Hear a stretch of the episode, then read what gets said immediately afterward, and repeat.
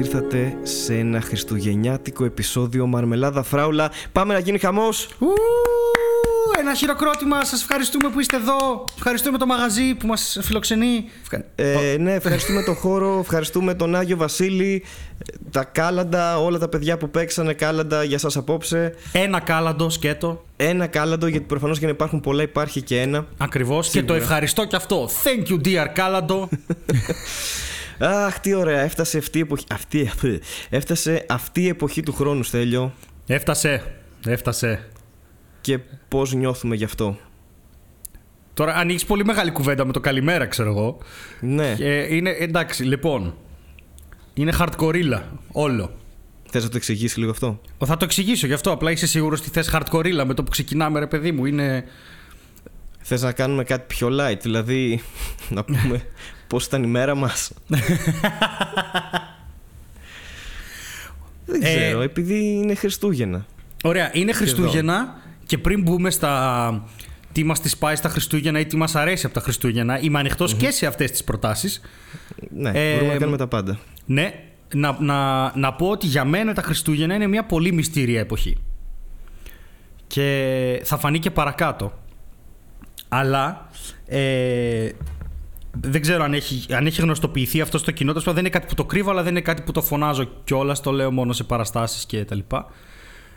Είναι ότι εγώ πάσχω από μια διαταραχή που λέγεται διπολική διαταραχή ή αλλιώς παλιότερα μανιοκατάθλιψη, που είναι πολύ λάθος όνομα, γιατί όλοι νομίζουν ότι είναι μια super grande κατάθλιψη, super saiyan κατάθλιψη. Τα περισσότερα Χριστούγεννα της ζωής μου τα έχω περάσει με το να τα μισώ. Okay.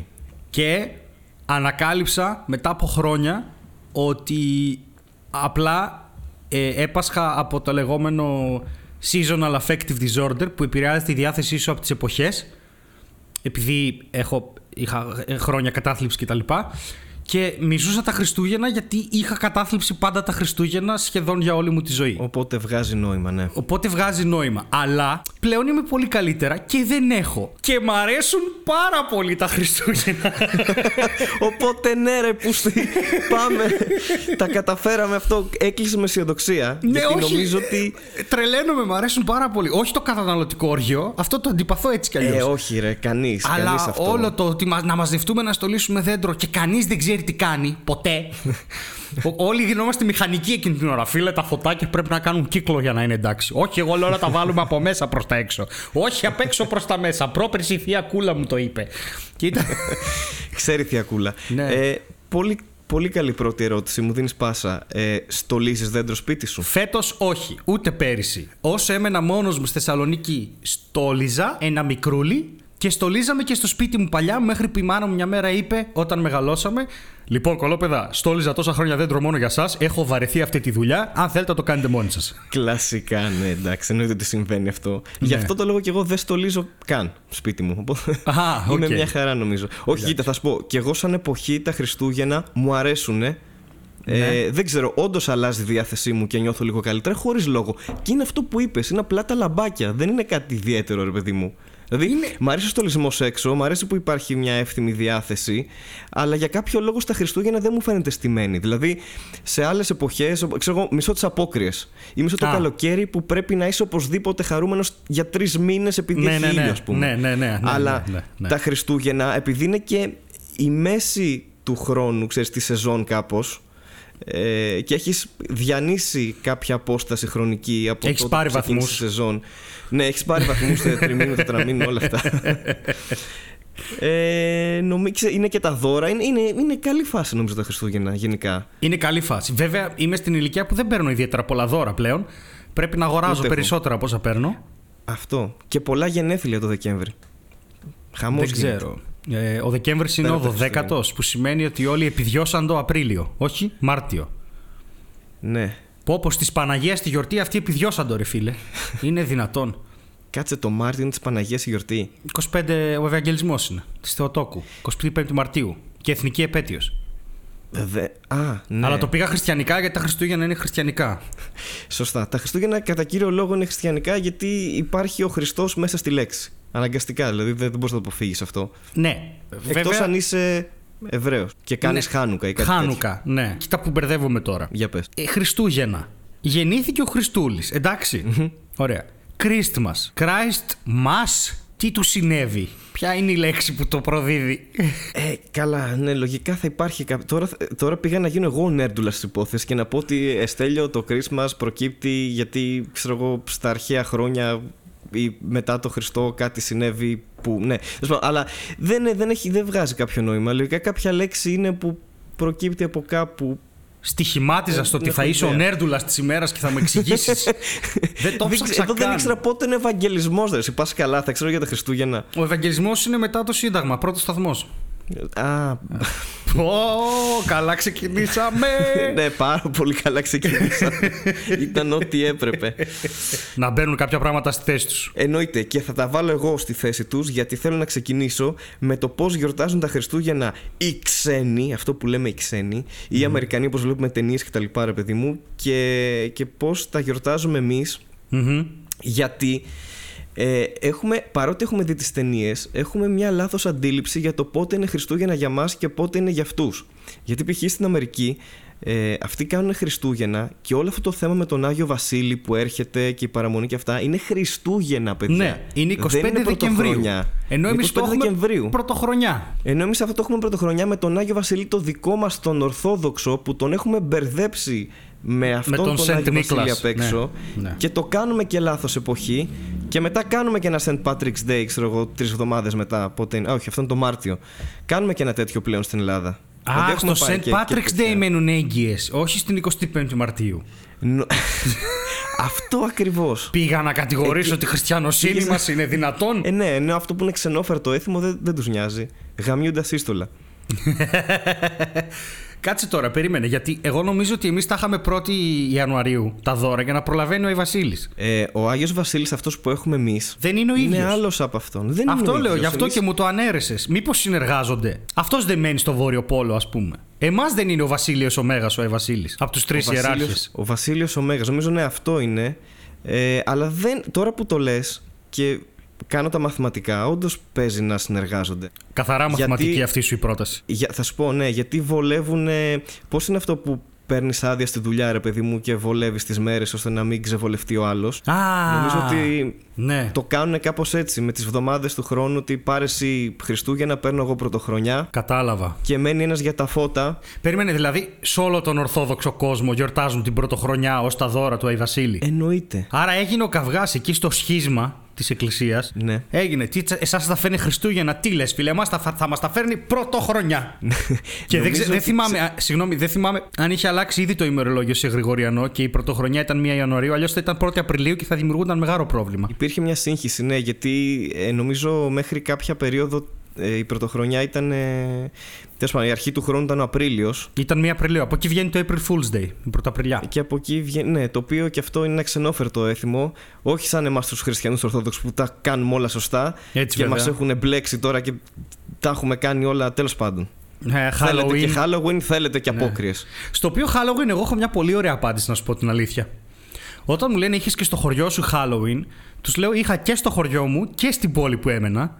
Διότι είχαμε φροντιστήριο Αγγλικών. Και στο φροντιστήριο Αγγλικών δεν μαθαίνεις μόνο αγγλικά, μαθαίνεις όλη την κουλτούρα. Διαβάζεις αγγλική λογοτεχνία, μαθαίνεις τα έθιμα, μαθαίνεις τις γιορτές τους, γιατί δεν σου μαθαίνουν μόνο τη γλώσσα, σου μαθαίνουν όλο τον πολιτισμό. Οπότε κάναμε κανονικά Halloween. Εγώ από 6 χρονών πήγα φροντιστήριο πρώτη φορά, στα αγγλικά, από 6 χρονών μέχρι να πάρω το proficiency στα 14, ξέρω εγώ. Και τότε έκανα ιδιαίτερα ψάχνω. Μέχρι πρώτης γυμνασίου τότε έκανα συνέχεια Halloween. Συνέχεια.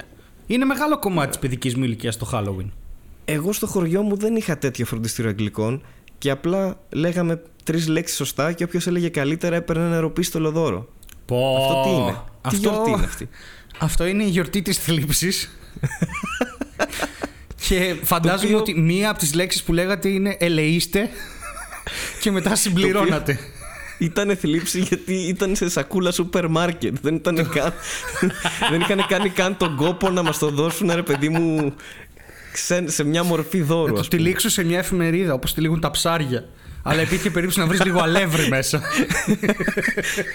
Από την προχειρότητα της φάσης. Τώρα που το λες, κάναμε όχι Secret Santa, αλλά ανταλλαγή δώρων στο φροντιστήριο στα αγγλικά. Ναι, και εμείς κάναμε κάποιες χρονιές. Δεν ξέρω.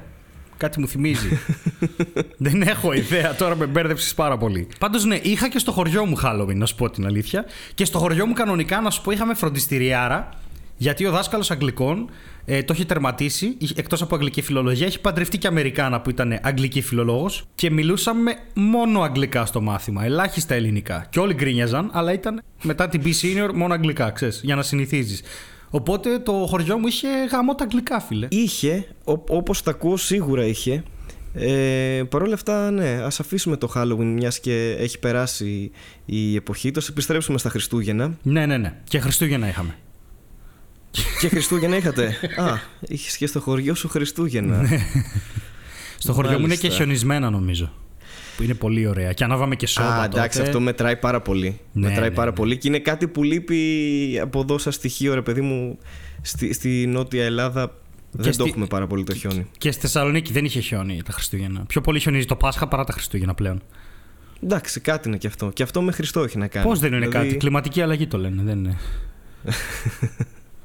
Όχι, καλά, πέρα από το τι έχει να κάνει με Χριστό, είναι πάρα πολύ κοντινό το μπιπ, το Χριστό σου πάλι χιόνισε το Πάσχα. Αυτή έχει απόλυτη σχέση, είναι. Ωραία. Άρα λοιπόν, μπορούμε να πούμε τώρα τι είναι αυτό που σου αρέσει πιο πολύ στα Χριστούγεννα και τι είναι αυτό που δεν σου αρέσει. Ξεκίνα με αυτό που σου αρέσει, για να κλείσουμε αρνητικά.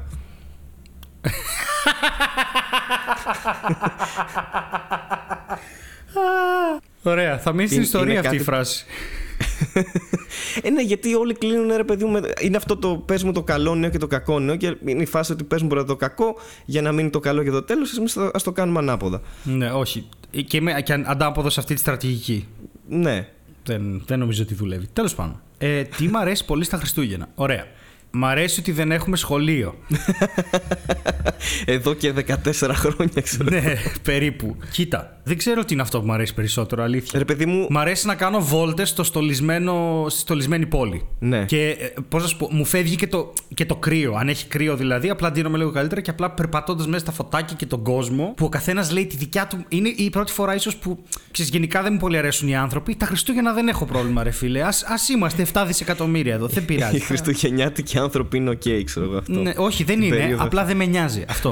Α, απλά. Ναι, σταματάει να με νοιάζει. Είμαι σε φάση να σου πω κάτι. Χριστούγεννα έχουμε. Δεν μου αρέσει το ότι στολίζουμε από 5 Νοέμβρη. Ρε φίλε, να σου πω κάτι. Το έχει συνηθίσει μέχρι να έρθουν τα Χριστούγεννα και δεν είναι καν ιδιαίτερο. Σε πιάνει ο ενθουσιασμός για κάτι 1,5 μήνα πριν. Αυτό το κάτι κρατάει πρακτικά 2 εβδομάδες, ρε παιδί μου. Και όταν έρθουν αυτές τις 2 εβδομάδες, το σπίτι σου το έχεις συνηθίσει, ρε φίλε. Το θέμα είναι να μην το συνηθίζεις το σπίτι σου με δέντρο. Ισχύει πάρα πολύ και εμένα με εκνευρίζει αυτό τώρα. Δηλαδή, παιδιά, το έχουμε παρακάνει. Έχουμε μια. Λες και πρέπει να έχουμε όλη τη χρονιά κάτι special να γιορτάζουμε. Αυτό. Δεν έχει νόημα η γιορτή έτσι. Δηλαδή, αν έχουμε γιορτή όλο το χρόνο, δεν έχει νόημα η καθημερινότητα. Ναι, σαν τον άλλον μπαίνει ο χειμώνας και όλο το χρόνο περιμένει το καλοκαίρι. Φίλε, δεν είσαι ευτυχισμένος άνθρωπος. Sorry, δεν θα είσαι ποτέ. Δεν είσαι καταλάβει το νόημα της ζωής. Θα περάσεις όλη σου τη ζωή με το να μην χαίρεσαι τους 6 μήνες κάθε χρόνο. Τώρα έβαλα στη θέση αυτού του ανθρώπου τον εαυτό μου και ένιωσα πάρα πολύ άσχημα που το είπες αυτό.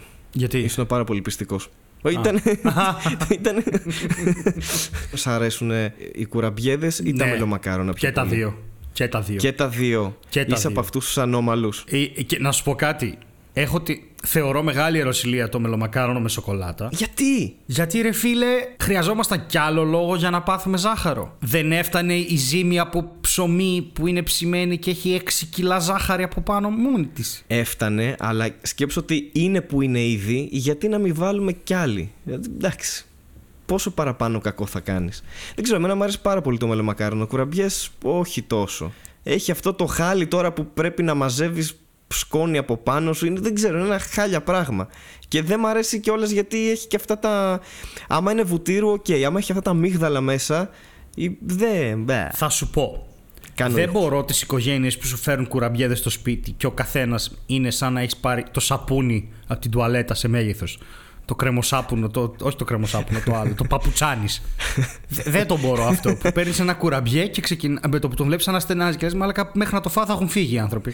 Ναι. Δεν το μπορώ αυτό το πράγμα. Δεν σου δίνουν. Ξέρεις, ο κουραμπιές πρέπει να χωράει στο σερβίτσιο που σερβίρεις γαλλικό, το κουραμπιεδάκι πρέπει να χωράει στο πιατάκι. Έτσι μπουκίτσα, παπαπ, να τελειώνει. Παραδίδεις μαθήματα σαβουάρε βίβρε για κουραμπιέδες. Εννοείται. Το έχεις ανάγκη σε άλλο επίπεδο. Ναι, παιδί μου. Επίσης, ο κουραμπιές, όταν το δαγκώνεις, δεν πρέπει να πιάνεις κατευθείαν μπισκότο. Πρέπει να βυθίζεις με περίπου 2 χιλιοστά τα δόντια σου σε ζάχαρη και να το νιώσεις, να σου πω, πω τι ζημιά κάνω τώρα στον εαυτό μου. Το θέλω αυτό το πράγμα πάρα πολύ. Το θέλω. Και απλά εκεί που μετά δαγκώνεις και το τρως και εκεί είναι που ανακαλύπτεις αν έχει αμυγδαλάκι ή όχι. Τι λέξη είναι κουραμπιές? Είναι ελληνική λέξη, δεν είναι γαλλική. Τι σκατά είναι, τι κουραμπιέ, ρε φίλε. Είναι πολύ περίεργο. Τι σημαίνει κουραμπιέ? Γαλλικό μου. Το μελομακάρονο είναι. Γαλλικό λες? Γιατί το μελομακάρονο που είναι ελληνικό, πού είναι το μακαρόνι ακριβώς? Δεν είναι, αλλά σίγουρα θα υπάρχει πάλι κάποια εξήγηση και κάποια ρίζα της λέξης. Σίγουρα. Όπως αυτό που πήγα να εξηγήσω πριν με το Christmas, αλλά δεν μου βγήκε. Οπότε ας πούμε ότι δεν ξέρω, αλλά υποθέτω ότι κάτι υπήρχε εκεί. Ωραία, τέλεια. Υποθέτω ότι κάτι υπήρχε εκεί. Κοιτάξτε, love your sex tape. Το πρόλαβα. Πάλι το πρόλαβες.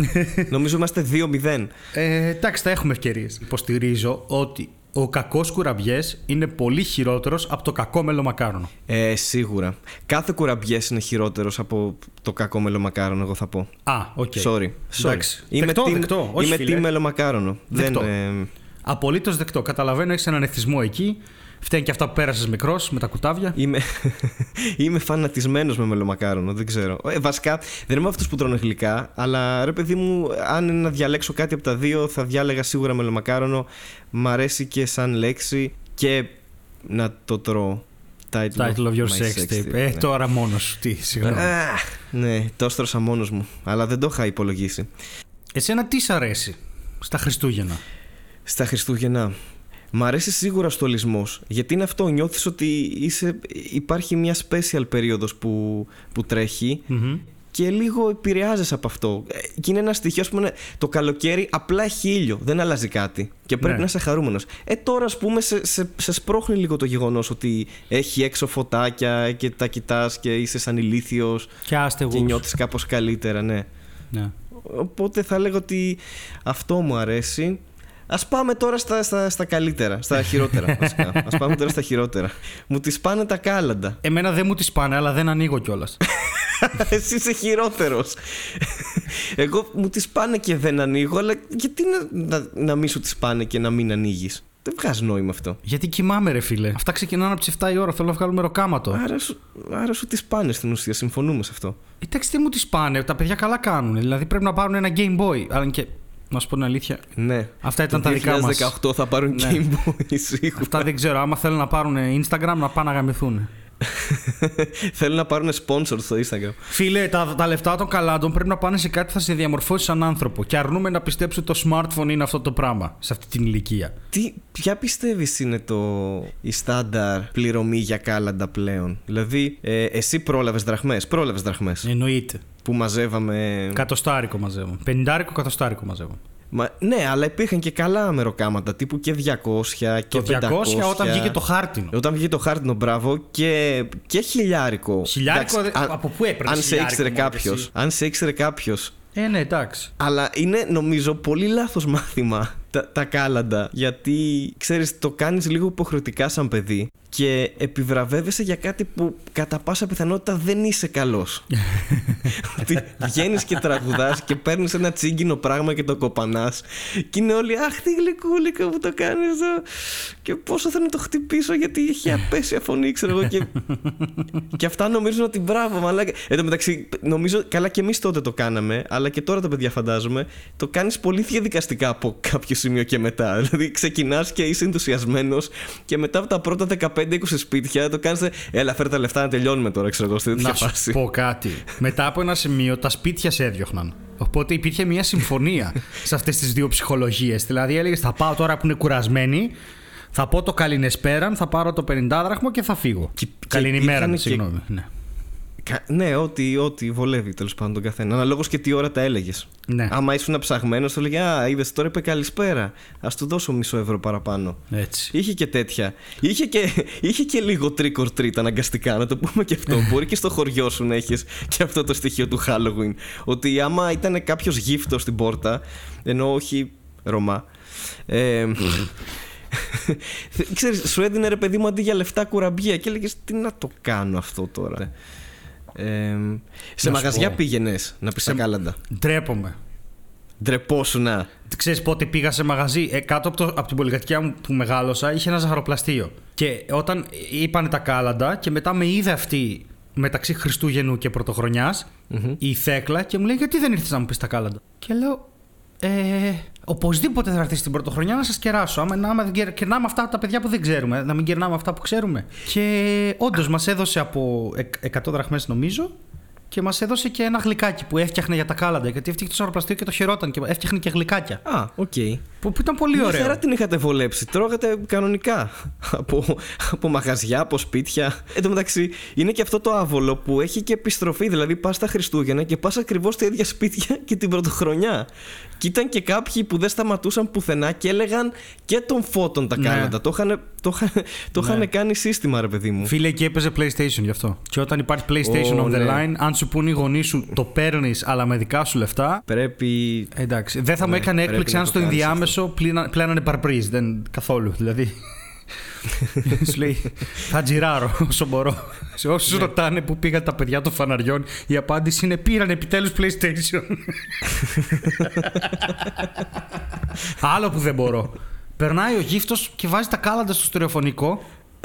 Πού συμβαίνει αυτό? Σοβαρά, δεν το έχεις δει ποτέ αυτό? Πάρα πολύ συχνό είναι αυτό. Βάζει ο γύφτος το αγροτικό, φορτώνει πάνω ηχεία και ξεκινάει και λέει τα κάλαντα στις γειτονιές. Και είναι τα παιδιά στην καρότσα με καπέλα, ξέρω εγώ. Και απλά πετάς κέρματα από τον μπαλκόνι επειδή σου λένε τα κάλαντα με αγροτικό. Δεν έχω καταλάβει. Αλήθεια? Ναι. Δεν το έχω πετύχει ποτέ αυτό, ρε μαλάκα. Σταματάνε, ξέρω εγώ, και παίζουν τα κάλαντα και τριγυρνάνε τα παιδάκια γύρω και τους πετάς κέρματα. Το οποίο είναι πάρα πολύ επικίνδυνο. Τραγικό. Οκ. Ή αγαπημένο ή πιο μισθητό τραγούδι χριστουγεννιάτικο. Τα οποία τα έχεις ακούσει όλα τόσες φορές που κάτι πεθαίνω θα σου γίνει. Πεθαίνω για όλη τη jazz, όλη τη χριστουγεννιάτικη jazz. Πεθαίνω, μ' αρέσει πάρα πολύ. Μ' αρέσουν και κάποιες ποπιές 70s, 80s. Αυτό το Μαρία Κάρεϊ. Ρε φίλε. Νομίζω ότι είναι πολύ ψηλά στη λίστα. Είναι νούμερο 1 άνετα. Και θες να σου πω το χειρότερο? Έβγαλε ένα βίντεο η Μαρία Κάρεϊ που μακιγιάρεται πριν βγει για σοου και το τραγουδάει εκείνη την ώρα. Και από πίσω βγαίνουν οι χορευτές και κάνουν τα πολυφωνικά. Και μ' άρεσε, ρε φίλε. Δηλαδή, τόσο μέσα στο DNA μου έχει μπει που χάρηκα και λίγο που τους είδα να το λένε ακόμα. Μαλάκα, το ακούς συστηματικά κάθε χρόνο 700 φορές την ημέρα για 2 εβδομάδες. Δηλαδή, δεν γίνεται να. Δεν μπορώ.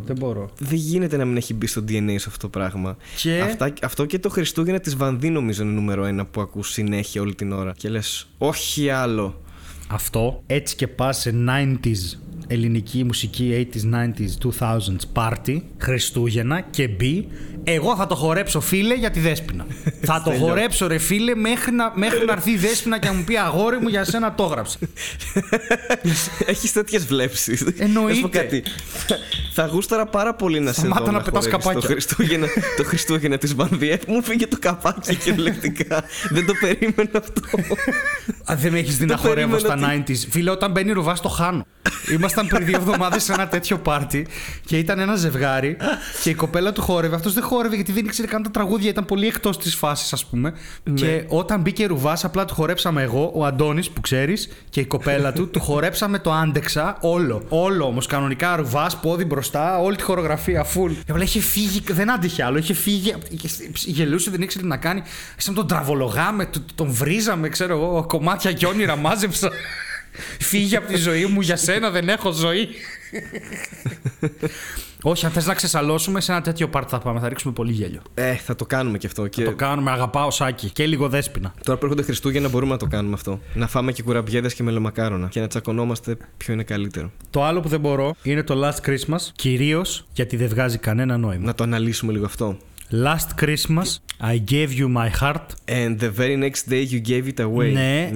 This year, to save me from tears, I'll give it to someone special. Οπότε. Title of your sex tape. Έτσι! Πολύ καλό. Δεν ξέρω πόση ώρα το περίμενες. Πάρα πολύ ώρα βασικά. Ξέρω, δεν μιλάγα γιατί περίμενα να κάνω αυτό. Ναι, οπότε ουσιαστικά αυτό δείχνει ότι χώρισε σε μία μέρα, δηλαδή 25 κάπου την έδωσε την καρδιά του και 26 ναι. αυτός την έδωσε κάπου αλλού την καρδιά του. Ναι, φίλε, αυτό είναι one night stand όμως, τι να κάνουμε τώρα. Γίνανε δύο μεταμοσχεύσεις καρδιάς. Δεν βάζεις καρδιά στο one night stand, πέος βάζεις. Αυτό είναι το χρέος σου. Δεν βάζεις ψυχή. Άμα να δώσουμε ψυχή, ξεκίναμε πρώτα σιγά μου, είναι δυνατόν. Δικός σου λάθος ήταν, πέρα από αυτό. Μίλησα τώρα εγώ, άνθρωπος που δεν έχει κάνει ούτε ένα one night stand στη ζωή του. Από φίλους μου, ξέρω. Από μια θεία μου. Λοιπόν, αυτό που... Τι να κάνουμε, ρε Στέλιο, αγαπάμε. Είμαστε αυτοί οι άνθρωποι. Καλά, αγαπήστε, δεν λέω αυτό. Μ' αρέσει πάρα πολύ που μετά λέει this year. Ότι πέρασε ένας χρόνος. Και αυτός έμπαινε με μια καρδιά στο χέρι. Θα σε φάσει τώρα τι θα την κάνω. Όπου πρέπει να έρθω Χριστούγεννα πάλι για να κάνω την ίδια μαλακία. Να πάω την ξαναδώσω σε μία επειδή Χριστούγεννα και να μου πει πάρ' το πίσω. Είναι εποχή ζευγαρώματος, τι να κάνουμε. Αυτός δεν κάνει κάτι καλοκαίρι, ας πούμε. Τι είμαστε, ρε μαλακά. Κακρίδες είμαστε την εποχή ζευγαρώματος. Κρύψε το παντελόνι σου κάτω, διότι τι είδες μία αγιοβασιλέτσα εκεί και σου σηκώθηκε και πρέπει να ορμήσεις. Μα τι είσαι. Τότε δηλαδή. Βολεύεται ο άνθρωπος. Τότε βολεύεται. Άσε με τώρα. Τι να κάνουμε τώρα. Εσύ ποιο μισείς. Από τραγουδιά. Τώρα έχουμε πει τα καλά, ρε γάμο του. Υπάρχουν. Και τουρουβά δεν υπάρχει. Ναι, υπάρχει ένα τουρουβά. Ναι. Το αγαπημένο σου Σάκη. Ναι. Που λέει χρόνια πολλά. Χρόνια πολλά, οποίο... μωρό μου. Αυτό. Όχι, αυτό είναι. Αυτό είναι άλλο. Όχι, ρε, αυτό είναι νομίζω. Πώς τη λένε την Χρόνια άλλη. Πολλά! Το... Αυτό. Μπράβο, ναι. Το οποίο δουλεύει και για γενέθλια. Έπρεπε να τραγουδίσει. Μετά πνιγώ. Ξέρεις τι. Έχει κάνει τεράστια πατέντα ο Σάκης in terms of lyrics. Γιατί λέει, ξεκινάει με το χρόνια πολλά. Και είναι όλο αυτό το ρεφρέν. Ναι. Και μετά λέει χρόνια να έρθεις, περιμένω, ναι. τόσα Χριστούγεννα. Δηλαδή, αν το κόψεις μέχρι εκεί, κάνει και για γενέθλια. Ναι, αλλά άμα το προχωρήσεις, είναι χριστουγεννιάτικο. Οπότε έχει κάνει τρελή πατέντα. Εγώ το έχω ακούσει σε γενέθλια αυτό. Παρότι είναι χριστουγεννιάτικο. Το έχω ακούσει σε γενέθλια αυτό το κομμάτι του Σάκη. Θέλω Σάκη, αυτό. Καλά με αυτό βρήκες να βάλεις. Αυτό είναι για τα Χριστούγεννα, ρε μαλάκα. Οπότε αυτό είναι το καλό, ας πούμε, είναι αυτό που μου αρέσει. Και σαν κακό τραγούδι που με εκνευρίζει. Ποιο να έλεγα. Με εκνευρίζει πολύ το... Δεν ξέρω ποιος είναι ο τίτλος. Αυτό που λέει Rocking Around the Christmas Tree, ναι. στο Home Alone. Γιατί το έχω συνδυάσει με τη φάτσα του Macaulay Culkin και με εκνευρίζει ο Macaulay Culkin. Α, ναι, μια ταινία που δεν έβλεπα ποτέ Χριστούγεννα, έτσι. Δεν γίνεται να μην τη δεις. Είναι σαν το Last Christmas. Όχι, σαν το Last Christmas βασικά. Φίλε, να σου πω κάτι. Τα περισσότερα Χριστούγεννα έβγαινε Harry Potter. Ναι, αυτό που λες είναι λάθος. Τα περισσότερα Χριστούγεννα στην ιστορία των Χριστουγέννων δεν έβγαινε Harry Potter. Αν το σκεφτείς. Έχεις απόλυτο δίκιο. I retract my statement. Δεν ήταν ότι 2.000 χρόνια είχαμε Harry Potter τα Χριστούγεννα. Για 2.000 χρόνια ο Harry Potter βασιλεύει. Όχι. Όχι, απλά ήταν το Christmas event και δεν έβλεπα. Να σου πω κάτι. Εμείς κόψαμε τη τηλεόραση στο σπίτι οικογενειακά κάπου το 98-99. Οπότε κάτι δεν. Και νοικιάζαμε ταινίες. Καλά κάνατε. Νοικιάζαμε ταινίες. Ή παίρναμε εφημερίδες. Για μια εποχή ήταν το ίδιο. Και. Επίσης, αυτό που ξεκίνησα να βλέπω από τα 20-21 και μετά, επειδή άρχισα να διαβάζω Terry Pratchett όταν ήμουν 17 κάπου εκεί, που έχει φτιάξει το Discworld, ένα καταπληκτικό κόσμο, και έχει μέσα το Hogfather, το οποίο είναι χριστουγεννιάτικο βιβλίο. Και επειδή ήταν. Να σου πω τι συνέβαινε τώρα. Είναι πολύ σημαντικό αυτό που θα πω γι' αυτό. Ωραία. Τα μισά. Καθόλου σημαντικό δεν είναι, μαλακίες λέω απλά. Οι ελληνικές μεταφράσεις του Harry Potter βγαίνανε Χριστούγεννα. Οπότε το βιβλίο που διάβαζε τα Χριστούγεννα ήταν το Harry Potter. Αλλά εγώ μετά από ένα σημείο, επειδή δεν μπορούσα να περιμένω, άρχισα να το διαβάζω στα αγγλικά. Και στα αγγλικά έβγαινε πάντα καλοκαίρι την ημέρα των γενεθλίων του Χάρη. Ξέρω, 5 με 10 Ιουλίου, κάπου εκεί. Mm-hmm. Οπότε για κάποια πολλά χρόνια της ζωής μου, ξέρω, από Δευτέρα Γυμνασίου που διάβασα το πρώτο μέχρι πρώτη Λυκείου, που είναι πολύ formative years, τα Χριστούγεννα για μένα ήταν το Harry Potter. Και μετά άρχισαν να βγαίνουν και οι ταινίες, οπότε ήταν όλο Harry Potter. Και στην παρέα λέγαμε μόνο για Harry Potter. Και αυτό. Και μετά που άρχισα να διαβάζω Pratchett, έγινε το Hogfather, που είναι βιβλιάρα. Και είδα ότι έγινε ταινία από το BBC, γιατί έχει κάνει διάφορες του Pratchett. Και τότε βλέπω το Hogfather, που είναι δύο ταινίες, μία ώρα και κάτι κάθε μία. η μία μετά την άλλη. Και για μένα αυτό είναι το Christmas movie. Είναι το Hogfather, το βλέπω πάντα, είναι παράδοση, το λατρεύω, είναι υπέροχο, νιώθω υπέροχα. Και μάλλον, ναι, ωραίο είναι αυτό. Μάλλον έτσι όπως τα λέω, θα βγω και να χορέψω στον δρόμο σε λίγο, δεν ξέρω τι. Πολύ δύσκολο να μην κάνω ομοφοβικό αστείο. Ωραίο είναι αυτό με την παράδοση, γιατί έχω μια ταινία που τη βλέπω κάθε Χριστούγεννα. Νομίζω οι πιο πολλοί δυστυχώς έχουν το Home Alone εδώ και 30 χρόνια. Περίπου. Αλλά επίσης, εντάξει, βλέπω και μια σύνδεση μεταξύ Harry Potter και Χριστού. Ήταν και αυτός λίγος σωσίας. Τον έζησες λίγο να μεγαλώνει. Μπράβο, Χάρη. Εντάξει. Μπράβο. Άλλη μια αποκάλυψη. Time of your sex tape. Εντάξει, έχω χάσει κατά κράτος, δεν μπορώ να μιλήσω καν. Τελευταία ερώτηση για να πάμε στα τέτοια. Στα άρθρα. Ρίχτη. Τι παραδόσεις έχετε σπίτι σου Χριστούγεννα ή Πρωτοχρονιά? Πρώτα απ' όλα, επειδή μαζευόμαστε σαν οικογένεια από διάφορα μέρη της Ελλάδας και του εξωτερικού. Ναι. Αλλά στον πυρήνα της οικογένειας, ας πούμε, ότι μαζευόμαστε από διάφορα μέρη. Αυτό που κάνουμε είναι το 25 Δεκέμβρη που θα μαζευτούμε, θα στολίσουμε δέντρο. Γιατί δεν το έχει κάνει κανείς. Αχα! Δηλαδή, πώς κάποιοι το κάνουν 5 Νοέμβρη. Ναι. Εμείς θα το κάνουμε. Hardcore, μπορεί και μετά από αυτό, από αυτήν την ημερομηνία. Τώρα, παραδόσεις, εννοείται τα κλασικά, ότι φτιάχνουμε γλυκά. Δεν φτιάχνω εγώ γλυκά. Η μάνα μου φτιάχνει. Ναι. Και δεν έχουμε κάτι ιδιαίτερο. Ξέρεις, τα κλασικά. Στην υγειά μας, ρε παιδιά, ναι. Να αλλάξει ο χρόνος. Ναι. Μιλάμε μόνο για Χριστούγεννα και Πρωτοχρονιά τώρα. Και για τα δύο. Αν κάνετε κάτι ιδιαίτερο. Κάτι ιδιαίτερο. Μαθηματικά. Ναι, βλέπουμε το στην υγειά μας, ρε παιδιά, αλλά στο HD κανάλι. Α, εντάξει, καλά. Οκ. Θλίψη. Καλά τα πεις. Θλίψη είναι, μαλακάς του. Ξέρεις τι, και το χαίρομαι, γιατί μετά, τώρα που έχω μεγαλώσει και λίγο, συνειδητοποιώ το πόσο ωραία είναι, ξέρω εγώ, να είναι αλλαγή πρωτοχρονιάς. Άντε καλά. Να είναι αλλαγή χρονιάς, ξέρεις, που αλλάζει ο χρόνος, και μετά να κοιμάμαι και να μην έχω την ανάγκη να βγω. Νομίζω αυτή είναι η παράδοση που έχω κρατήσει. Δεν το πιάσαμε αυτό το θέμα. Που όπου ηχογραφούμε 40 λεπτά χωρίς να πιάσουμε το πιο σημαντικό πράγμα. Το πιάνουμε τώρα. Title of your sex tape. Γάμο το, γιατί κάνω πάντα πάσα στον εαυτό μου και όχι αυτό. Δεν μετράει έτσι. Αν πεις title of my sex tape, τον γάμισε το. Έλα, στην υγειά μας, ρε παιδιά. Μ' αρέσει που μου βγήκε σαν τον πόρδο. Γιατί? Αν πεις title of my sex tape, τον πόρδο τον παίρνεις εσύ. Δώρο μια πορδή. Εγώ μόνο πόρδο έχω πάρει, δεν έχω πάρει πόντο. Και να σου πω, δεν ξέρω. Δυστυχώς. Αλλά για κάποιο λόγο, άμα η πορδή είναι αρσενική, είναι ο πόρδος. Είναι λίγο πιο απειλητική.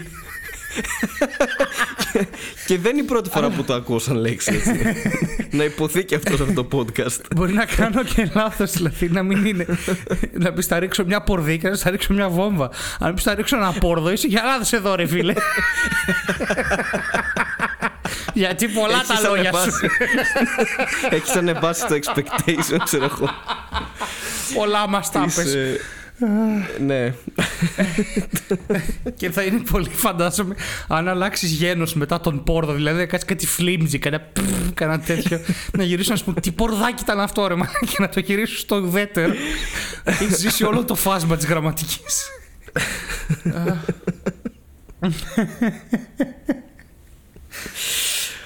Πρέπει να το ξεπεράσω αυτό. Τι λέγαμε? Το δυνατότερό μας σημείο είναι fart joke. Αυτό να σημειωθεί. Τι δύο κομικοί δεν μπορούν να παράξουν υλικό πέρα από fart jokes. Δεν θα είναι ποτέ τίποτα πιο αστείο από ένα fart joke. Αλλά ναι, νομίζω ότι η παράδοση είναι αυτή που έχω κρατήσει και την ευχαριστιέμαι πάρα πολύ τελευταία. Οκ, λοιπόν, εμείς την Πρωτοχρονιά, αυτό είναι έθιμο που μας το έδωσε η μάνα μου και είναι πάρα πολύ ωραίο. Πρέπει να φοράμε όλοι κάτι καινούριο. Ενδιαφέρον. Και έτσι παίρνουμε ή ο ένας τον άλλον κάτι καινούριο, ή μας παίρνει η μάνα μου κάτι καινούριο, και αυτό είναι, ξέρεις, το πρώτο δωράκι που σου παίρνει. Συνήθως είναι κάλτσες ή βρακιά ή πιτζάμες, δηλαδή κάτι που θα χρειαστείς κιόλας, να μην είναι. Καταρχάς θα χρειαζόμαστε για το podcast αυτά. Ναι, σίγουρα. Αλλά πάει. Και τα τρία που είπες. Πάει κατά το παλιό έθιμο το όπως θα σε βρει ο χρόνος, θα σε βρει όλη χρονιά. Οπότε αν φοράς κάτι καινούριο θα έχεις ανανέωση ή πολλές κάλτσες. Δεν έχω καταλάβει τώρα ακριβώς τι αυτό. Πάντως, αν κρίνω από την απλόστρωμα αυτή τη στιγμή, οι κάλτσες έχουν πληθύνει. Και μπορείς να το χακάρεις με πάρα πολλά. Ας πούμε, έχει τύχει το μόνο καινούριο πράγμα που να έχω πάνω μου είναι ένα κασκόλ. Οπότε απλά στην αλλαγή φορούσα το κασκόλ μες στο σπίτι. Ξέρεις τι, σκεφτόμαστε λίγο τώρα που όντως τώρα, ρε παιδί μου, δεν κάνουμε τίποτα. Δηλαδή τώρα στην ουσία, ας πούμε, όλοι βαριόμαστε στον καναπέ, όσοι κι αν είμαστε. Ο πατέρας μου κοιμάται και πολλές φορές μπερδεύεται αν είναι Πάσχα ή Χριστούγεννα. Ναι, ωραία, δεν μπορεί να μπερδευτεί αν έχει αλλάξει ο χρόνος ή αν, ξέρω εγώ, χτυπάει καμπάνα γιατί πέθανε ο Χριστός. Το οποίο το έχει κάνει αυτό, έχει έρθει Μεγάλη Παρασκευή μέσα και έχει πει, ρε παιδιά, γιατί βαράει καμπάνα όλη μέρα σήμερα, ξέρω εγώ, ποιος πέθανε. Λέμε, είναι Μεγάλη Παρασκευή. Αλλά θυμάμαι ότι μικρός που δεν το έχουμε... όταν ήμασταν μικροί και μαζευόμασταν και πιο πολλά ξαδερφάκια, ξέσμασταν παιδάκια όλοι και αυτό, δεν το είχαμε παράδοση, αλλά το είχε κάνει 2-3 φορές. Ανέσχυντα είχε φύγει από την πόρτα ενώ τον είχαν δει όλοι. Ναι. Είχε βγει έξω από το σπίτι, είχε ντυθεί Άγιος Βασίλης. έκανε κάτι βλακίες του τύπου κοπάναγε την πόρτα και έφευγε. Και λέγαμε, οπ, τι γίνεται εδώ, τι γίνεται εδώ, κάτι γίνεται, παιδιά. Και μετά έμπαινε μέσα με μια στολή θλίψη, μαλάκα, και είχε βάλει για μουσια αφροξυρίσματος. Για να μοιράσει τα δώρα. Δεν είχε κάνει καν προσπάθεια, ξέρω εγώ. Πόση θλίψη είναι άλλαξε... τα δικά σου Χριστούγεννα, ρε μαλάκα, τι λες. Πρωτοχρονιά, όχι Χριστούγεννα, πρωτοχρονιά. Δεν είμαστε Αμερική. Ήταν Ορθόδοξος Άγιος Βασίλης και γι' αυτό. Και τον πετυχαίναμε στο ξύρισμα συνέχεια. Και δεν έκανε καν προσπάθεια, δεν είχε αλλάξει τη φωνή του ή κάτι. Τον πονούσε μέση και έλεγε οχοχοχ. Παμπά, ανάποδα είναι. Είναι αυτό. Τότε έλεγες χοχοχο. Ο Άγιος Βασίλης το έλεγε δηλαδή. Ναι. Ναι, ήταν αυτή η φάση. Και τέλος πάντων, κάποια παιδιά, κάποια εξαδέρφια μου, ή όσοι ήταν πάρα πολύ μικροί και μωρά, είχαν και ένα ψήγμα ότι, ξέρεις, σκέψεις ότι μάλλον μπορεί και να είναι ο Άγιος Βασίλης. Αλλά δεν είμαστε και σίγουροι. Ναι, παρότι δεν είχε δώσει κάποια πιστική παράσταση, αλλά. Εντάξει. Χω ή κάτι τέτοιο, αλλά πρέπει να ξέρετε όλοι εσείς που πιστεύετε σε μένα, το Σάντα Κλάους, να πούμε, και τον Άι Βασίλη, ότι δεν είναι εύκολο να είσαι ο Άι Βασίλης. Ας πούμε είμαι, ξέρω εγώ τώρα, ας πούμε είμαι 2.000 χρονών και μοιράζω δώρα, δηλαδή πού θα πάει δηλαδή αυτή η κατάσταση, ας πούμε, δεν υπάρχει αντικαταστάσεις, δηλαδή πρέπει να μείνουμε προσκολλημένοι στο Βασίλη, δηλαδή δεν μπορεί να έρθει ο Άγιος Ευλάμπιος, ας πούμε, να αναλάβει, οι τάρανδοι έχουν ψοφήσει, να τους έχω αλλάξει 17 φορές, να πούμε, ακόμα πιστεύετε ότι είναι οι ίδιοι, να πούμε, και όχι τίποτα, πρέπει να τριγυρνάμε να ψάχνουμε αυτούς που έχουν κόκκινη μύτη, ας πούμε, δηλαδή λίγο να είμαστε άνθρωποι, ρε παιδιά. Τα ζείτε τα Χριστούγεννα, αλλά και εμείς να κάνουμε κανένα Χριστούγεννα. Έτσι μας έχετε γαμίσει, ας πούμε. Δηλαδή, σας παρακαλώ, ηρεμήστε λίγο. Εντάξει, φτάνει, μην πάρετε και δώρο, δηλαδή, αν είναι δυνατόν. Όλα για τα δώρα, ας πούμε. Όλα. Δεν έχετε και καμινάδες πλέον, από πού μπαίνουν. Βάζετε κάτι καυστήρες αερίου, να πούμε, και τα δε χωράς, να πούμε, είναι σαν να άντε να μην πω σαν να που προσπαθείς να μπεις είναι, ας πούμε, εντάξει, γιατί πάρα πολύ. Λίγο να ηρεμήσουμε, εντάξει, μια χρονιά μην πάρετε δώρα, μαλακισμένα, στο διάολο. Αυτή τη χρονιά μη σκεφτείς τους συνανθρώπους σου, σκέψου τον Άι Βασίλη. Σταμάτα να του γράφεις γράμματα. Βλάκα. Καλώς ήρθατε για άλλη μια φορά στη στήλη με τα περίεργα άρθρα και περίεργα facts. Το σημερινό είναι λίγο πολύ ηλίθιο. Εγώ γελάω όσο το διαβάζω. Έως επικίνδυνο, ναι. Από ό,τι φαίνεται, στη ναζιστική Γερμανία του 1933-1945, από την εκλογή μέχρι το τέλος του Δευτέρου Παγκοσμίου Πολέμου, οι Γερμανοί γιόρταζαν τα Χριστούγεννα, αλλά προσπάθησαν να τα αλλάξουν για να τα φέρουν κοντά στην ιδεολογία των Ναζί. Γιατί τους ενοχλούσε ότι ο Ιησούς ήταν Εβραίος και δεν θέλανε για Μεσσία έναν Εβραίο. Και πήγαν και τα αλλάξαν. Είναι πάρα πολύ αστείο. Φαντάζεσαι την άβολη φάση ότι ξέρω εγώ, είχε ήδη, ας πούμε, είχε ήδη ξεκινήσει όλο αυτό το κίνημα του ναζισμού στη Γερμανία και κάποια στιγμή καταλάβαν ότι ξέρεις, έγινε αυτή η συνομιλία του έχουμε Χριστούγεννα, ωραία. Ναι, αλλά ξέρετε, ο Χριστός ήταν Εβραίος, οπότε. Nein! Πάμε να τα αλλάξουμε. Και προσπάθησαν να πάρουν τα Χριστουγέννα και να τα κάνουν προχριστιανικά, να τα κάνουν παγανιστικά, ρε παιδί μου. Οπότε αυτή είναι η προσπάθεια που κάνανε. Ναι, και τα κάνανε σκατά. Γιατί τα μπερδέψαν όλα και άρχισαν να μπερδεύουν. Θέλανε, ρε παιδί μου, αυτό που θέλανε λέει, να κάνουν ήταν τη συνείδηση των Γερμανών όλα αυτά να είναι ένα πράγμα. Ξέρεις, το national community, αυτό που λέγανε το εθνικιστικό, είναι ένα μυαλό, ένας οργανισμός. Ναι. Και ήθελαν να καταστρέψει και το χριστιανισμό. Γιατί ο χριστιανισμός και θέλαν να γυρίσουν, λέει, εάν θα τα κατάφεραν, τουλάχιστον έτσι είπε ένας Αμερικάνος δημοσιογράφος, ο Shearer, ο οποίος μοιάζει πάρα πολύ με το Führer, αλλά τέλος πάντων.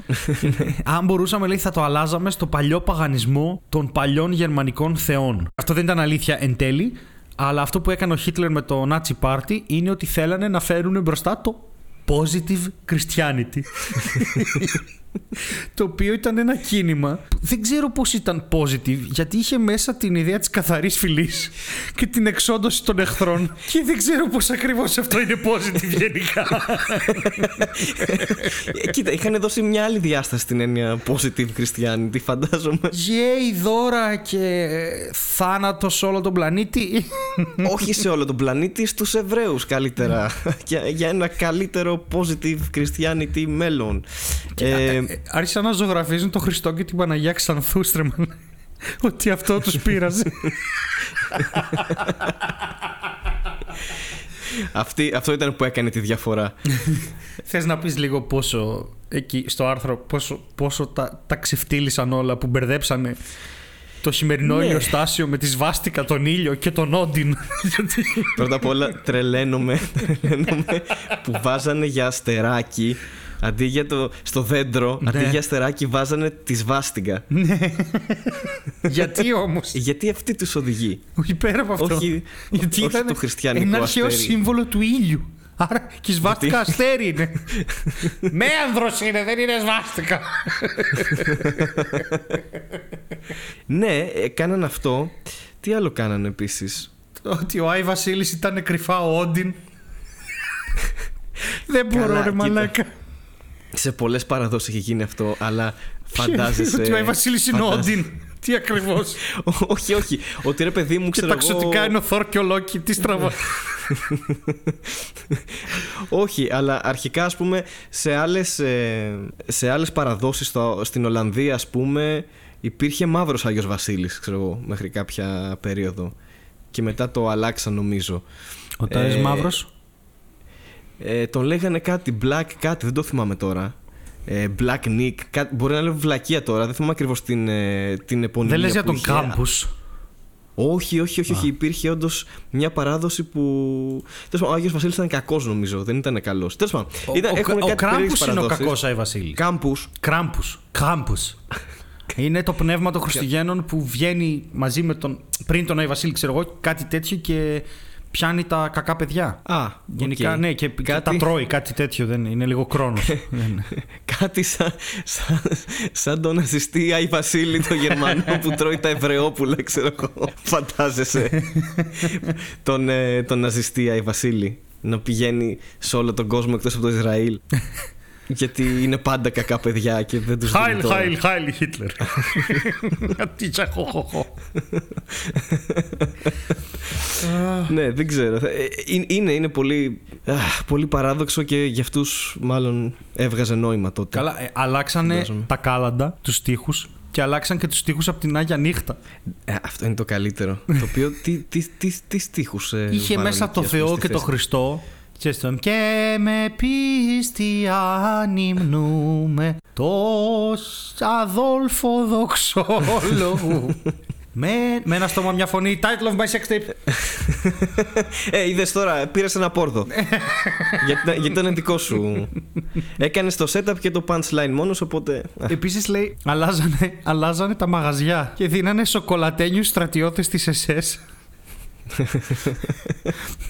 Παιχνίδια, tanks, αεροπλάνα και αυτόματα. Όλο το είχε αλλάξει. Positive Christmas.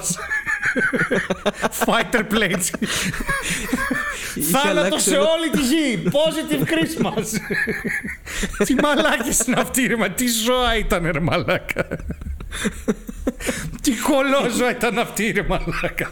Είχε αλλάξει όλο το brand line, ξέρω εγώ, όλο. Το είχαν κάνει όλα SS, βάστιγγες. Ρε μαλάκα, βάζαν διαφημίσεις τις οποίες οι γυναίκες φαίνονταν να ψήνουν μπισκότα για τα παιδιά, τα οποία ήταν σε σχήμα πουλιά, τροχή και σβάστικες. Πήρες το μπισκότο, σβάστηκα σοκολάτα που σου έφτιαξα. Όχι μαμά, θα πειράξεις παιδί μου. Θέλω να είσαι θετικά χριστιανός. Η σβάστηκα είναι σχεδόν σταυρός. Σχεδόν χριστιανοί είμαστε κι εμείς. Αλλά η λέξη Χριστούγεννα στα γερμανικά ή στα λατινικά ή στα, ναι, παρέμεινε, ας πούμε. Δηλαδή το Χριστός ήταν μέσα, παρότι το είχαν αλλάξει όλο αυτό. Φαντάζομαι πως έτσι είχε γίνει. Όχι. Αλλάξαν τη λέξη Χριστούγεννα στα γερμανικά. Δεν ξέρω τι ακριβώς γιορτάζαν, γιατί τα μπερδέψαν όλα πάρα πολύ μετά από ένα σημείο. Τα κάναν όλα σκατά. Ρε παιδί μου, αλλάξαν τα ρούχα του Βασίλεια, αλλάξανε κήπους, τέτοια, πίνακες. Και ας πούμε το χριστουγεννιάτικο δέντρο το λένε Christbaum ή Weihnachtsbaum, δεν ξέρω πώς διαβάζεται. Ναι. Και το λέγανε ή Firtree ή Light Tree ή Yule Tree. Και κάπου το γυρνούσαν όλο προς μια εκδοχή της λατρείας του φωτός. Γιατί λόγω positive. Όχι, γιατί. Φιλοσοφίας. Πέρα από αυτό, γιατί το πήγανε ότι η σβάστηκα είναι το αρχαίο σύμβολο του ήλιου. Οπότε γιορτάζουμε το Θεό Ήλιο, δηλαδή το πήγανε πριν από την ένωση που έκανε ο Κωνσταντίνος με την Ελένη, ναι. Που τα ένωσε το χριστιανισμό με τον τέτοιο. Τώρα αυτοί τα ξαναχωρίσανε για να πάνε στον Όντιν. Δεν καταλαβαίνω πώς δουλεύει η αλήθεια. Είναι πάρα πολύ άκυρο, αλλά τώρα μου έρχονται εικόνες τύπου ρε παιδί μου, όπως υπήρχε η Φάτνη, αντί για το Χριστό να έχει μέσα το Χίτλερ. Ήταν πάρα πολύ ωραίο. Αλλάξανε το όσο τύρα Χριστέ. Το ψαλμοδία στο όσο τύρα Φύρερ. Καλά, αυτό ήταν αναμενόμενο, εντάξει. Δεν μπορώ. Επίσης, ένα τραγικό τέτοιο είναι ότι έβαζαν ανθρώπους που ήταν στον Νταχάου να φτιάχνουν candlesticks από κερί. Mm-hmm. Και μετά ο Χίμλερ τα έκανε δώρο στα members του SS. Wow. Οι άνθρωποι. Και θέλω να κάνω βίντεο εδώ και καιρό για την επιστημονική ηλιθιότητα του Χίτλερ. Γιατί ήταν πάρα πολύ μεγάλη. Και γιατί ξέρεις, υπάρχει αυτός ο μύθος ότι ο Χίτλερ ήταν μεγάλος στρατιλάτη και παπάρια, δεν ισχύει τίποτα. Ναι. Ήταν πάρα πολύ ηλίθιος και πάρα πολύ κολόφαρδος. Και όσο προχωράω και βλέπω τι θέλω. Δηλαδή, αυτό με τα Χριστούγεννα δεν το ήξερα πριν διαβάσω αυτό το άρθρο. Είναι τελώς καθυστερημένη. Δηλαδή, πόσο νόμιζα ότι ήταν καθυστερημένη, μέχρι εκεί που δεν πάει, ρε παιδί μου. Έχουν IQ 2. Τώρα είμαι σίγουρος ότι είχαν μείον 10, ας πούμε. Δεν ξέρω πώς θυμόντουσαν να αναπνέουν, μαλάκα. Υπάρχει αρνητικό IQ, σίγουρα. Ναι, είναι Ναζί, ρε μαλάκα. Ήθελα να.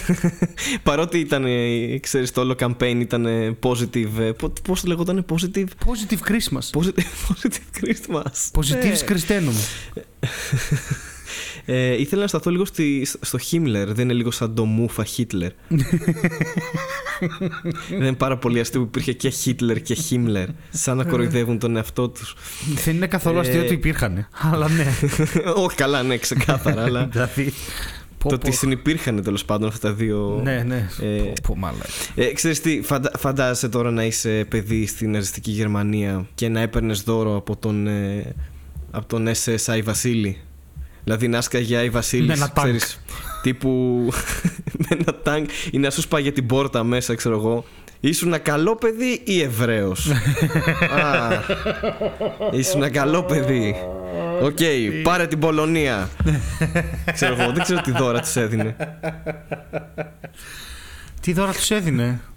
Τι δώρα τους έδινε ο ναζιστής Άγιος Βασίλης? Θετική ενέργεια. Ήταν ο Γιοργαντάς τον Ναζί, μαλάκα. Αμήτα μόσεων, θετική ενέργεια. Και να τραγουδάνε οι Βέγκας, ξέρω εγώ.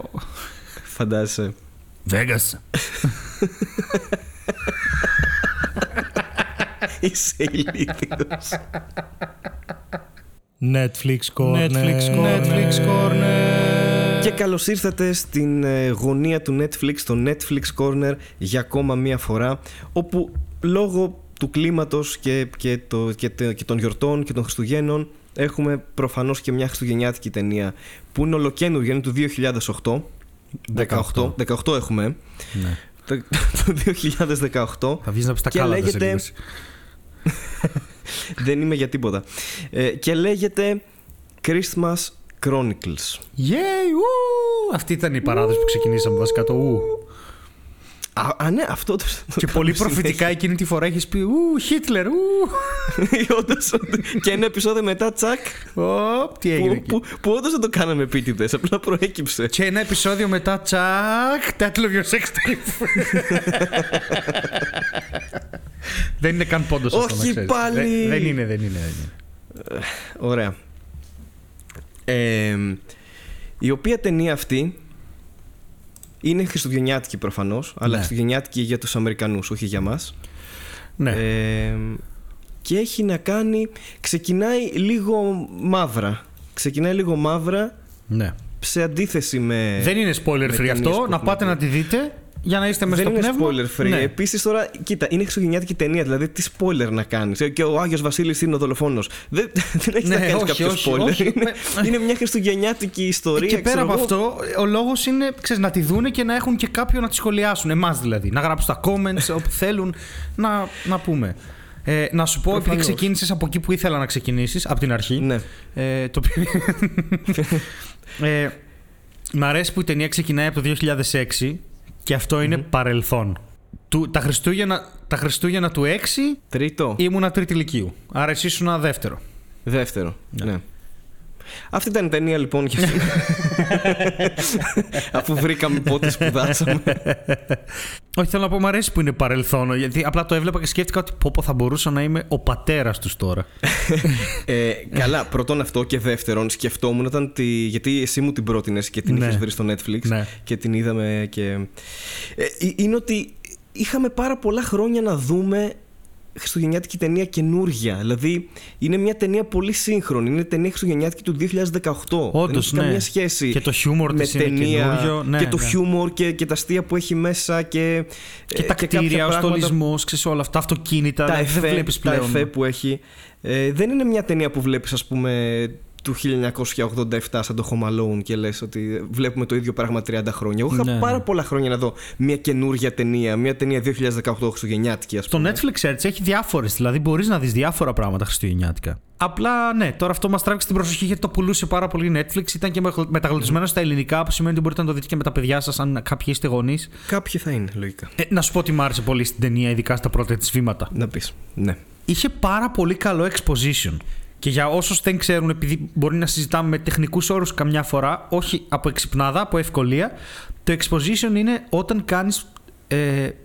όταν δίνεις πληροφορίες στο θεατή για αυτό που συμβαίνει. Χαρακτηριστικό παράδειγμα κακού exposition συνήθως είναι ο Παπακαλιάτης, ο οποίος μιλάει κάπου μόνος του με το σκύλο του και σου λέει όλη την υπόθεση μόνος του. Πρώτο πλάνο είναι μόνος και λέει «Α, μοναξιά, πέθανε και η μάνα μου και έμεινα και είμαι μόνος μου και σε λένε μοναξιά και γι' αυτό είμαι μόνος μου». Και τα λέει και σε ονόμασα μοναξιά από τη μοναξιά μου, γιατί τώρα έχασα και τη μικρή μου αδερφή, η οποία θα έρθει βασικά μέχρι το περίπτερο, πήγε απλά κάπου, χάθηκε στον δρόμο, πήρε τηλέφωνο και τίποτα, δεν χάρουσε κανένα νόημα, απλά στα λέει όλα, το λεγόμενο info dumping. Αλλά έκανε πάρα πολύ ωραία. Δηλαδή δεν μας είπε ποτέ τι δουλειά κάνει ο πατέρας. Ναι, αλλά το έδειξε. Ας πούμε, έχει μια σκηνή με το κάδρο. Ναι. Δηλαδή μαθαίνουμε ότι ο πατέρας λείπει, δεν μας το δείχνει να πεθαίνει, απλά μας δείχνει μέσα από μια κάμερα ότι αυτός δεν είναι παρόν πλέον. Ναι, το έδειξε λίγο ωραία. Ξέρεις ότι ξεκίνησε η όλη φάση με την κάμερα, ναι, από το 2006 νομίζω ή 2007. Και σου δείχνει ότι ανά τα χρόνια, ας πούμε, τα βίντεο που τραβούσαν κάθε Χριστούγεννα οικογενειακά, ναι, και ότι ξαφνικά το 2018 κάποιος έλειπε. Ναι, αυτό. Και η μικρή προσπαθεί να τραβήξει μόνη της, τέλος πάντων. Η οποία έπαιξε πάρα πολύ ωραία, έτσι. Ωραία ήταν, ναι, ωραία ήταν η μικρή. Έπαιζε πάρα πολύ καλά η μικρή. Σε αυτό το σημείο να πω ότι εγώ δεν μπορώ να είμαι πολύ αντικειμενικός με αυτή την ταινία, γιατί εμείς είμαστε τρία αδέρφια σύνολο και εμείς χάσαμε τον μπαμπά μας. Το χάσαμε τέλη Σεπτέμβρη, πολύ παλιά, το 1995. Και θυμάμαι τα πρώτα Χριστούγεννα χωρίς τον μπαμπά στο σπίτι. Τα αδέρφια μου πάρα πολύ μικρά για να τα θυμούνται. Και θυμάμαι και την αντιμετώπιση της μάνας μου και πώς ήθελε να γίνει. Και το θυμάμαι πολύ καθαρά, γιατί μόλις είχαμε μετακομίσει σε καινούριο σπίτι. Και όλο αυτό χτύπησε it hit home. Δηλαδή συγκινήθηκα σε πολλά σημεία στην ταινία που κανονικά δεν θα έπρεπε. Δεν θα με ενδιέφερε καν. Αλλά κοίτα, και ουσιαστικά ναι. Είναι ένα στοιχείο που εμένα μου άρεσε λίγο, γιατί ξέρεις, δεν είναι «Α, είναι Χριστούγεννα, γίνεται κάτι ευτράπελο, με ξέχασαν σπίτι». Εγώ συνεχίζω να κράζω Home Alone, έτσι. Ναι, καλά ξέρεις, κάνεις. Όλα είναι καλά, όλα είναι χαρούμενα γύρω μας. Δηλαδή, ήταν μια οικογένεια που αντιμετώπισε ένα σοβαρό πρόβλημα ξαφνικά και σου δείχνει το, πέρα από την ιστορία, ρε παιδί μου, τη χριστουγεννιάτικη, ότι ναι, δεν είναι καν και αυτό, η χριστουγεννιάτικη ναι. ιστορία το θέμα. Το θέμα ναι. είναι πώς βρίσκεις τη δύναμη να συνεχίσεις τη ζωή σου μετά από αυτό. Ουσιαστικά. Ακριβώς. Αυτό ακριβώς. είναι το όλο νόημα της ταινίας. Ότι καμιά φορά you've got to believe. Αυτό.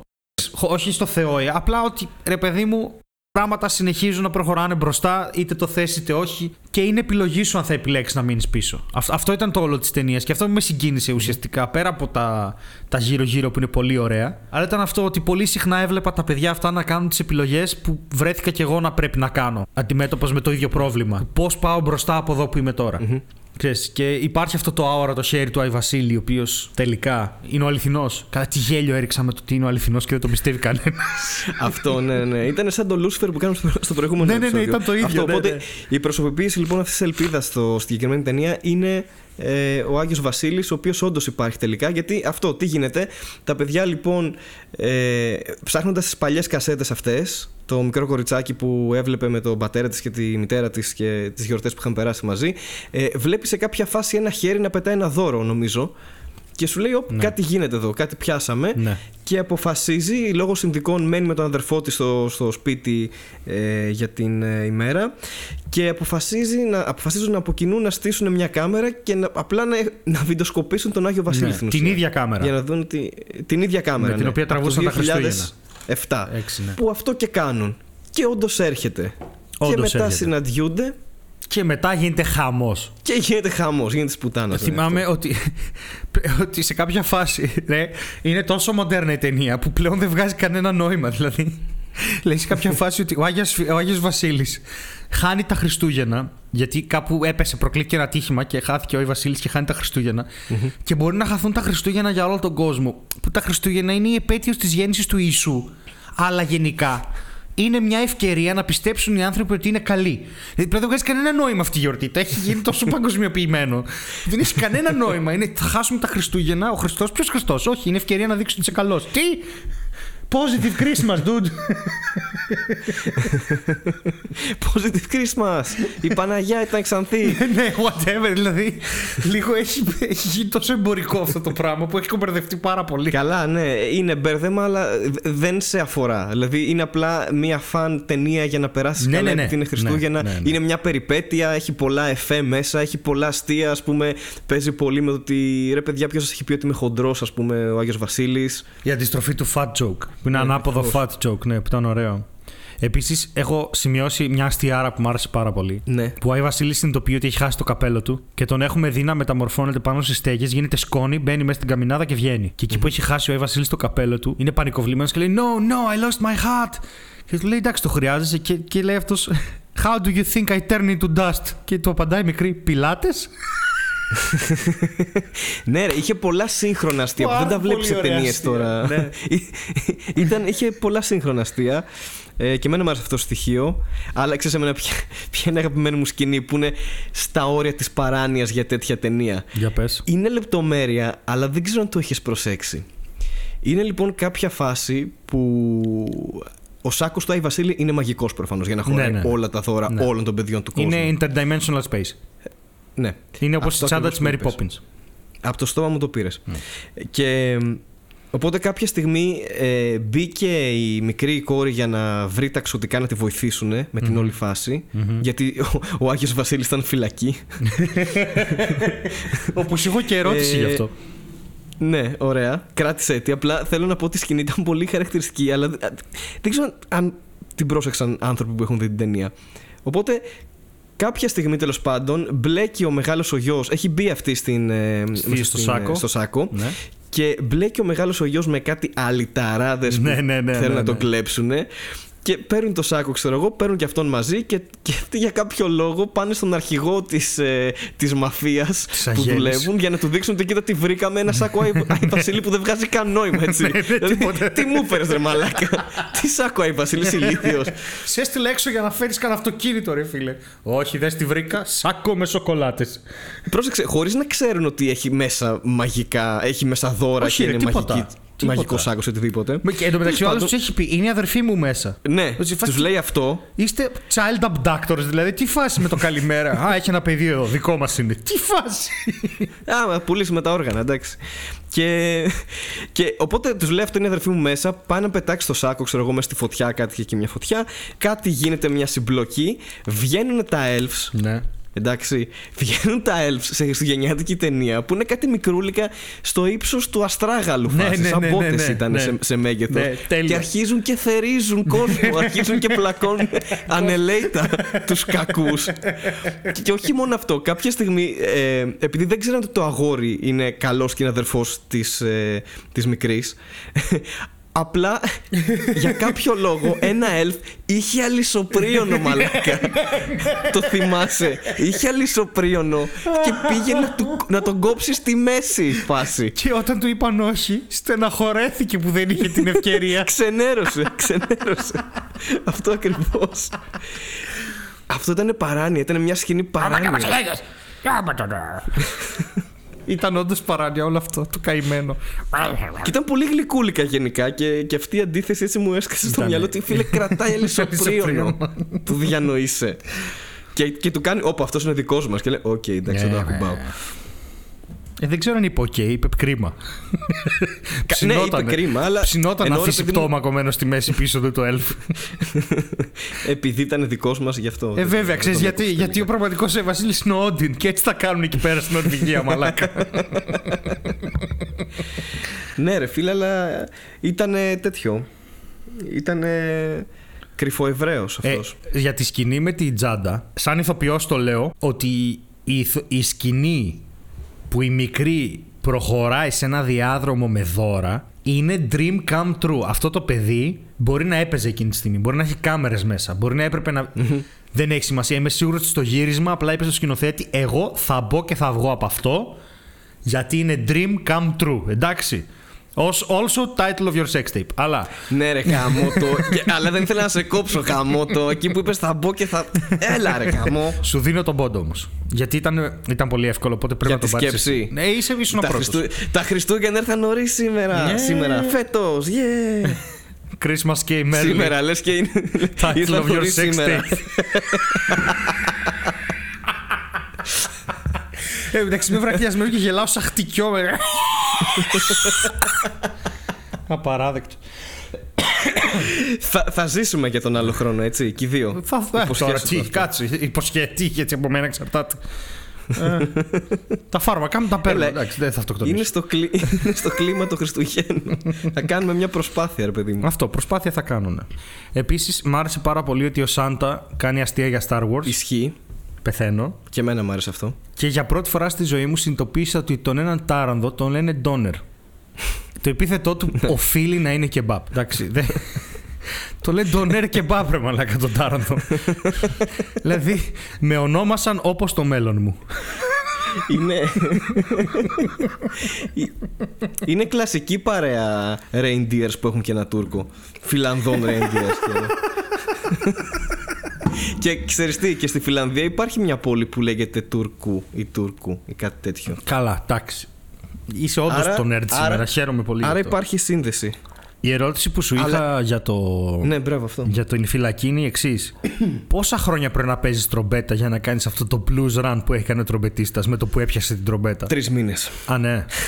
Όχι, ούτε καν. Περίμενα κάτι 6 χρόνια, ξέρω. Κοίτα.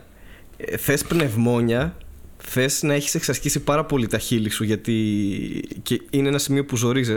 Title of your sex tape. Είναι πολύ ζόρι και για να παίζεις έτσι θες αρκετά χρόνια. Ναι. Εγώ δεν έπαιζα καθόλου τέτοια μουσική. Καλά, έπαιζα, είναι και άλλο είδος. Ναι. Απλά αν τελειώσει το κλασικό, φαντάζομαι ότι. Ναι, εγώ έπαιζα σε μπάντα φιλαρμονική, οπότε παίζαμε πιο κλασικά κομμάτια και παίζαμε, ας πούμε, και κάλαντα. Δεν παίζαμε τόσο δύσκολα πράγματα. Jazz και τέτοια.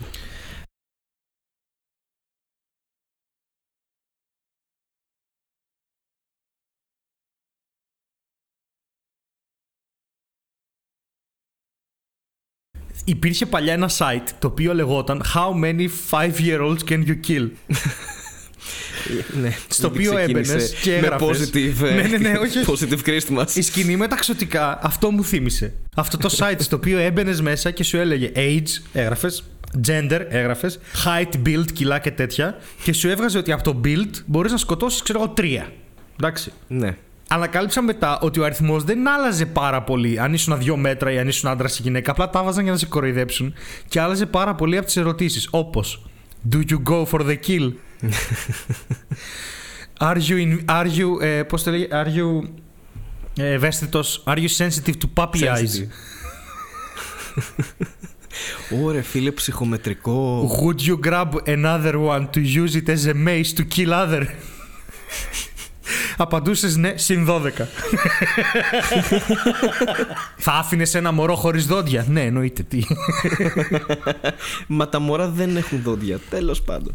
Τέλος πάντων, μου θύμισε πάρα πολύ αυτή τη σκηνή. Το How many 5-year-olds can you kill? Φοβερό site, δεν ξέρω αν υπάρχει ακόμα. Ξέρεις τι, θα έπρεπε να υπήρχε και θα έπρεπε να υπήρχε περίπου, ξέρω εγώ, 40 χρόνια πριν την ναζιστική Γερμανία και να το περάσει ο Χίτλερ και απλά να τον κόβανε, να τον βάζαν φυλακή από μωρό.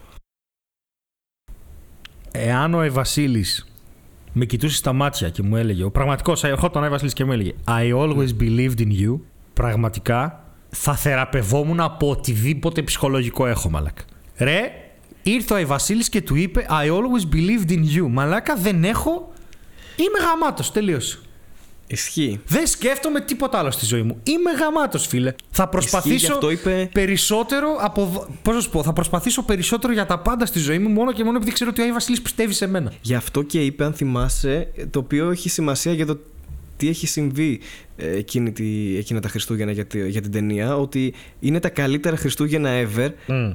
Το είπε αυτό, παρότι έχει χάσει τον μπαμπά του. Ναι, ναι, αυτό. Και το είπε. Και αυτό είναι. Γυρνάμε στο σημείο ότι you have to find it in you to move on. Στην ουσία, με μια λέξη αγγλική για κάποιο λόγο, αλλά επειδή. Γιατί είχατε καλό φροντιστήριο. Ναι. Στο χωριό. Το τελευταίο που θέλω να πω είναι το εξής. Πάρα πολύ ωραίο που τα παιδιά βοήθησαν τον πραγματικό Άγιο Βασίλη αυτά τα Χριστούγεννα. Εξαιρετικό. Δεν μου λες τι ψυχολογικά έχουν αυτά τα παιδιά μετά, μαλάκα. Πώς θα είναι οποιοδήποτε Χριστούγεννο καλύτερο από αυτό?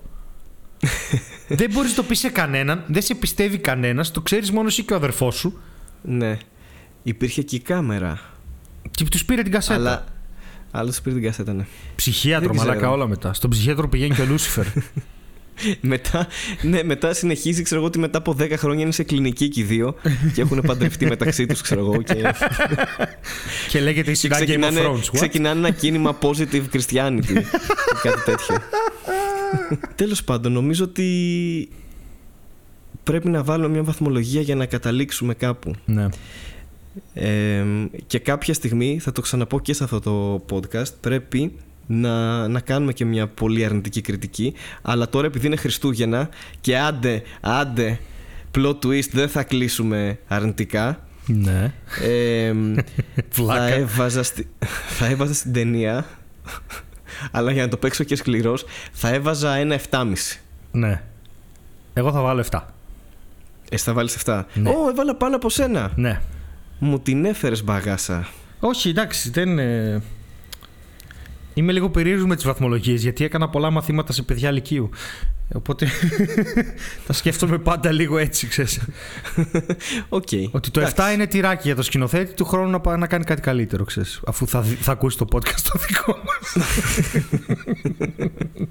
Ότι έχεις περιθώρια βελτίωσης. Ναι, λίγο ακόμα. Εσύ που το έκανες αυτό. Όχι μόνο, το 7 μπαίνει περισσότερο γιατί δεν είναι κάτι πρωτότυπο αυτό. Όχι, δεν είναι. Εγώ θα επιμείνω πάλι σε αυτό. Είναι λίγο το στοιχείο αυτό ότι είναι ταινία χριστουγεννιάτικη το 2018. Δεν είναι αυτό, ναι. Να ξέρεις που βλέπουμε ότι... τόσα χρόνια. Επίσης δεν βλέπεις Dr. Who, αλλά πάντα κάνει Christmas special και είναι πολύ ωραίο χριστουγεννιάτικο special να το βλέπεις. Και έκανε και το Sherlock. Όλα τα επεισόδια που είναι χριστουγεννιάτικα έχουν έτσι ένα κάτι. Ναι, αλλά του Dr. Who είναι πολύ, είναι διαφορετικά, είναι πρωτότυπα, παίρνουν από πολλούς μύθους, έχουν εξωγήινους και είναι και μία ώρα. Δεν είναι σειρά κανονική, είναι μεγάλα τέτοια. Ακόμα και στο Σπύρο Παπαδόπουλο, αν είναι χριστουγεννιάτικο, είναι λίγο καλύτερο να το παρατηρήσεις. Εννοείται, φυσικά. Γιατί και τα άλλα βράδια γλεντάνε, αλλά άμα είναι Χριστούγεννα, έχει το λίγο παραπάνω. Περνάς λίγο καλύτερα. Ναι, ωραία. Τέλεια. Έτσι θα κλείσουμε. Στην υγειά μας. Ας κλείσουμε στην υγειά μας, ρε παιδιά. Title of your sex tip.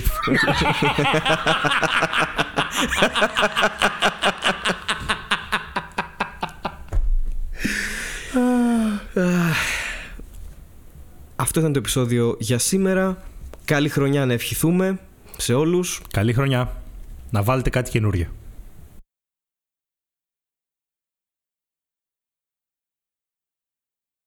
Μαλάκα, κολόζωα.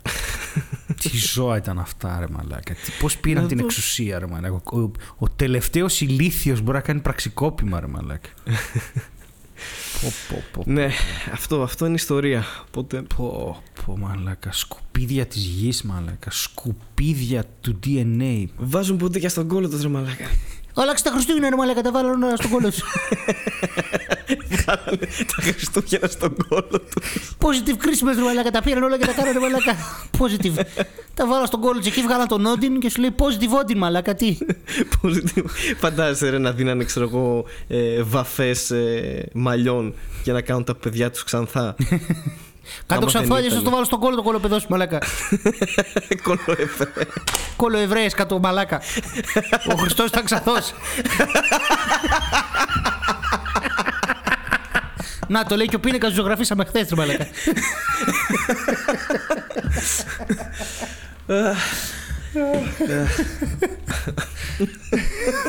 Αυτό είναι σύνθημα. Ο Χριστός ήταν ξανθός. Θα το βάλω σε μπλούζα, μαλάκα. Είναι ένα σύνθημα που όλες μας ενώνει. Ο Χριστός ήταν ξανθός.